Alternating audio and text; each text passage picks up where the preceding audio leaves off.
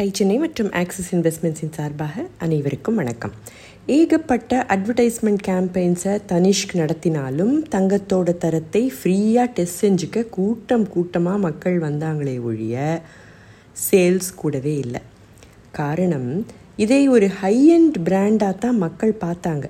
ஒரு மேற்கத்திய சூழலில் ஒரு நடிகை வைர நகைகளை போட்டுக்கிட்டு இருக்கிற ஒரு அட்வர்டைஸ்மெண்ட் இருந்தால் அது மேல் மட்டத்தில் இருக்கிறவங்களுக்கு தான் இந்த பிராண்ட் அப்படிங்கிறது ரீஇன்ஃபோர்ஸ் செஞ்சுக்கிட்டே இருந்தது.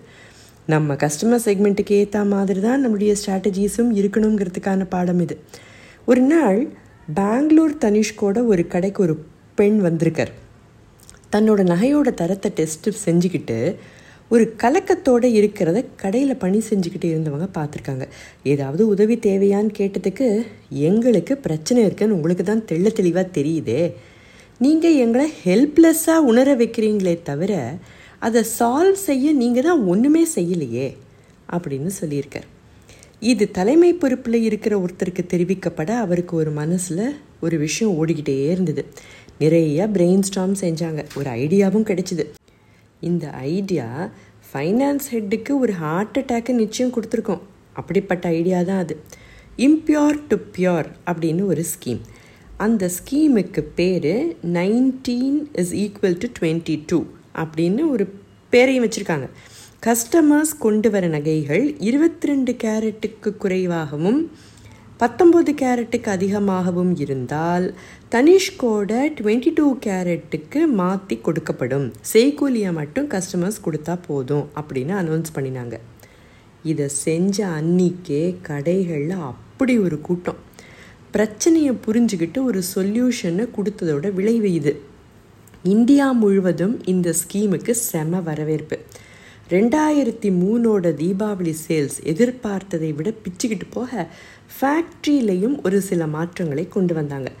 மேனுஃபேக்சரிங்கை லீட் பண்ண நட்ராஜன் என்பவரை நியமித்தாங்க அவர் ஆட்டோமொபைல் இண்டஸ்ட்ரியில் அனுபவம் வாய்ந்தவர். அவருக்கும் ஜுவல்லரி செக்டருக்கும் சம்மந்தமே இல்லைனாலும் அவுட் ஆஃப் த பாக்ஸ் யோசிக்கிறதுல வல்லவர். அவரோட தலைமையில் தனிஷ்கில் ஒப்பற்ற மாற்றங்கள் நடந்தது. ஏதோ இன்க்ரிமெண்டல் சேஞ்சஸ் எல்லாம் இல்லை ஃபினாமினல் சேஞ்சஸ் ப்ரொடக்டிவிட்டியில் செம ஏற்றம். இன்னிக்கும் தனிஷ்கில் ஆயிரக்கணக்கான தனித்துவப்பட்ட டிசைன்ஸோட நகைகள் உற்பத்தி ஆகுதுன்னா அதுக்கு காரணம் எல்லார் நட்ராஜன் தான். ஒரே இடத்துல ஒரே கூரையின் கீழ் பொற்கொல்லர்களை பல ஊர்களிலிருந்து கூட்டிகிட்டு வந்து அவங்களுக்கு எல்லா விதமான வசதிகளையும் செஞ்சு கொடுத்தாங்க. தங்க வசதி சௌகரியமாக உட்கார இடம் நல்ல வெளிச்சமான பணி செய்கிற ஆஃபீஸ் ஸ்பேஸ் அப்படின்னு ஒரு குறையையும் அவங்க வைக்கலை. ரெண்டாயிரத்தி ரெண்டு ரெண்டாயிரத்தி மூணில் இருபத்தி ஒம்பது சதவிகித வளர்ச்சி. மூடுற நிலையில் இருந்த ஒரு பிஸ்னஸ் எவ்வளோ பெரிய மாற்றங்களை ஏற்படுத்தி இந்த நிலைக்கு வந்திருக்காங்க இல்லையா? வெற்றி தான் கிடைச்சிடுதே அப்படின்னு தனிஷ்க் டீம் சும்மா இருக்கலை. மார்க்கெட் ரிசர்ச்சை தொடர்ந்து செஞ்சுக்கிட்டே இருந்தாங்க. ரெண்டாயிரத்தி நாலில் இப்படி செஞ்சதால் இவங்க என்ன கண்டுபிடிச்சாங்க தெரியுமா?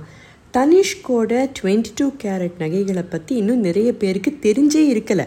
அப்படி ஏதோ தெரிஞ்சிருந்தாலும் எக்ஸ்பென்சிவ் அப்படிங்கிற எண்ணம் தான் நிறைய பேர் மனசில் இருந்தது. அடுத்து இன்னொரு கேள்வி இவங்களுக்கு வந்தது. வைரம்னாலே எக்ஸ்பென்சிவ் அப்படிங்கிற எண்ணம் மாறி அவற்றை எப்படி அஃபோர்டபுளாக விற்கிறதுன்னு யோசிக்க தொடங்கினாங்க. ஒரு புது லைன் ஆஃப் ஜுவல்லரியை ஆரம்பித்தாங்க தனிஷ்க் டே டைம்ஸ் அப்படிங்கிற ஒர்க் வேர் கலெக்ஷன் அதுவரை இல்லாத ஒரு கஸ்டமர் செக்மெண்ட் ஒர்க்கிங் விமென் இவங்களை கண்டுபிடிச்சாங்க. ரொம்ப கரெக்டாக பொசிஷன் பண்ணினாங்க.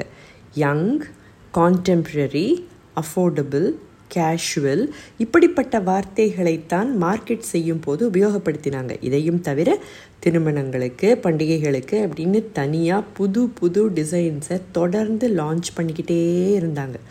பல புதுமைகள். கஸ்டமரோட தேவைகளுக்கு ஏற்ற மாதிரியான ஆஃபரிங்ஸ் அந்தந்த ரீஜனுக்கு ஏற்ற மாதிரி டிசைன்ஸ் அப்படின்னு தொடர்ந்து கொடுத்துக்கிட்டே வந்தாங்க.